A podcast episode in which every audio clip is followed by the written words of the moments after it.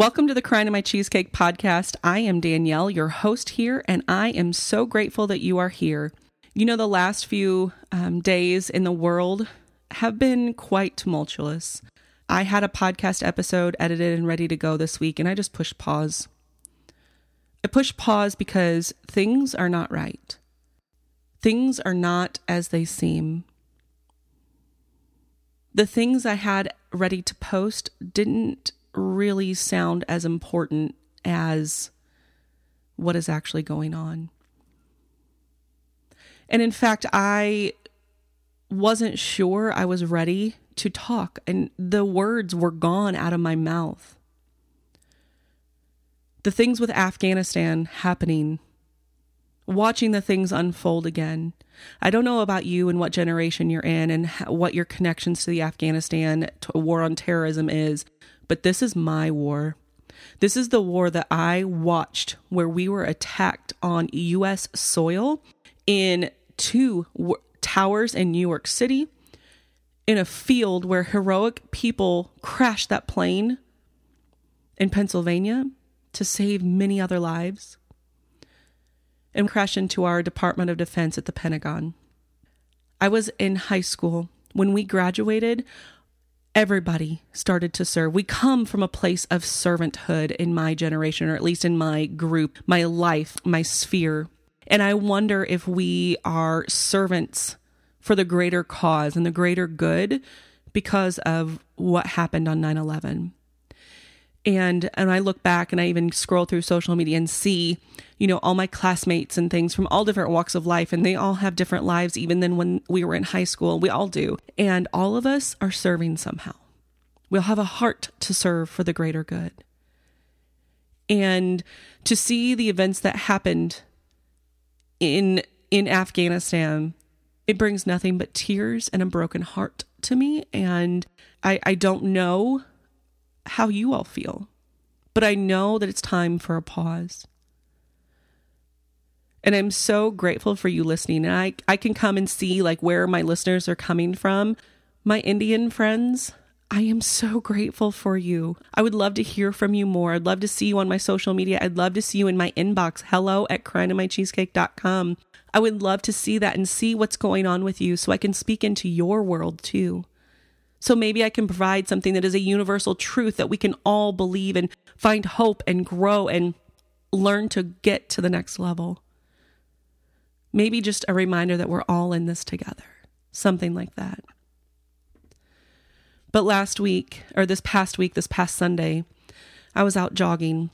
And in fact, it was the Sunday of the same week that this episode is coming out. And I took one hour on the, that Sunday after church to work on my mobility, you know, just like working on my hips, things like that, my rehab and so forth. And then I took the next hour to work on my functional fitness.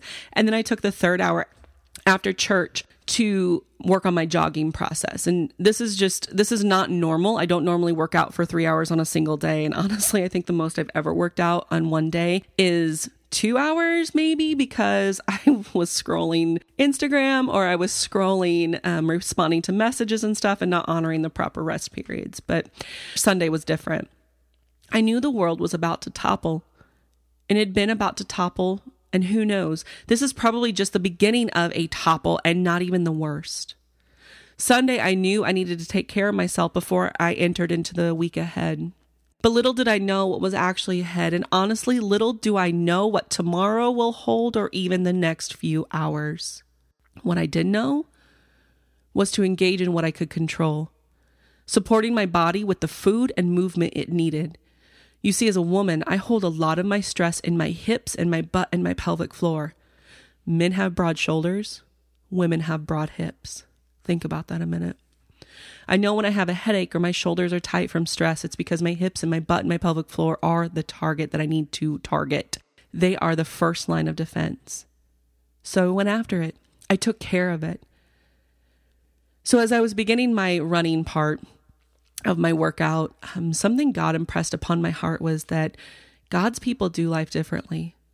I got to thinking about that, and it's been on my heart and mind since that God's people do life differently. I started to think about my life and some examples started to pop up. I no longer visit certain places anymore out of respect or honor because those places, I get hurt every single time I'm there. I no longer accept certain behaviors from myself, putting myself last, excuses, giving myself excuses as to why I can order out food and not cook. I no longer let motivation be my ruling factor. I no longer let people walk all over me, and I do not worry about what others think of me. I do not engage in codependency anymore. And I no longer accept certain behaviors from others, like them calling me names, them shaming me, being disrespectful, making fun of me, twisting my words, pretending to know me but they only know a sliver, a small sliver part. Asking people asking favors from me and then never reciprocating, using my words against me, using my past against me, lying, cheating, manipulating, excuses. I choose solitude more often than not, and I choose to be with my husband and my children more often than not. I choose to go to church instead of sleeping in. I choose to volunteer instead of sitting idly at home. I choose to rest when the world is spinning out of control. I choose to control what I can and move on. I choose to pour into the people who trust me with their nutritional wellness. I choose to evangelize. I choose to read my Bible when all I want to do is scroll Instagram. I choose to live my life differently because I'm different. My former pastor Gary Johnson, he's actually my pastor forever, and he will he is the reason that I cling to Jesus and so hard to God's word for myself because he preached this sermon series that stuck with me and shaped my worldview today. And it was called Set Apart and Set Free. Now, the sermon series was all about how we live differently because we because as followers of Christ, we are set apart from others, and because we're set apart, we are free. I am free to live my life away from sin and ways of old.